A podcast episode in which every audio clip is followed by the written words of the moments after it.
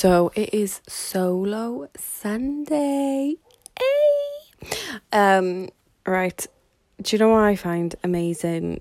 That my life is falling apart, and when a lot of people's life fall apart, they run to everyone to try and fix it.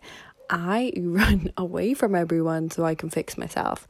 Because at the end of the day, I don't want to be around people being this negative Nancy person. I just don't like it. It's not anyone else's fault if I can't handle my stuff. And I'm very unapologetic. Like, if I've had enough, I'm like, right, I gotta go now because I'm just done with people. Because uh, I'm not here to people please, and I'm not here to.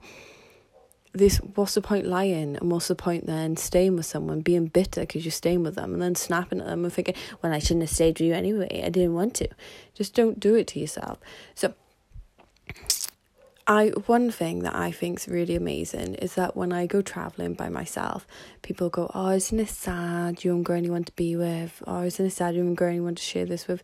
No, do you know what's sad? Waiting for someone that doesn't even exist to come and save you and to live those experiences. Some people don't live their life because they're waiting for someone else to help live it with them. You get what I mean? That is fucking sad, man. I've probably done so much more things than most people because I've just gone and off and done it by myself. And don't get me wrong, if there was the right people for the trips, I'd be on there with them. But I'm not ashamed of like my love of just going away by myself. I'm not. And I, I just like a stress free life. If I go ask someone else, you know, what if they're like, oh, blah, blah, blah, blah, blah, blah.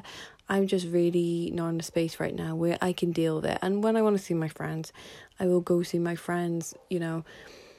By the end of the year, I'll be living with one of my best friends who's also a big introvert and me and her will be going to America. So it's all in proportion, but I can safely say that I know now if my life falls apart, I can save myself and I don't rely on anyone to save me. Maybe sometimes I'll have a couple of calls with my friends, but that's it. And, you know, we're brainwashed in society to think we're just half of a person. That's my better half. I'm not half of anyone. I'm a fucking whole. And trust and believe when I find a guy, he'll be whole too. And same with friends. They'll be whole too or they'll be working on themselves. I haven't got time, like, time to really invest consistently in people who are not whole or not trying to get whole and just walking around procrastinating. You are the best you know, you're the best of the five people you spend your most time with. And you know what? It's okay at certain points in your life to just protect yourself. It is.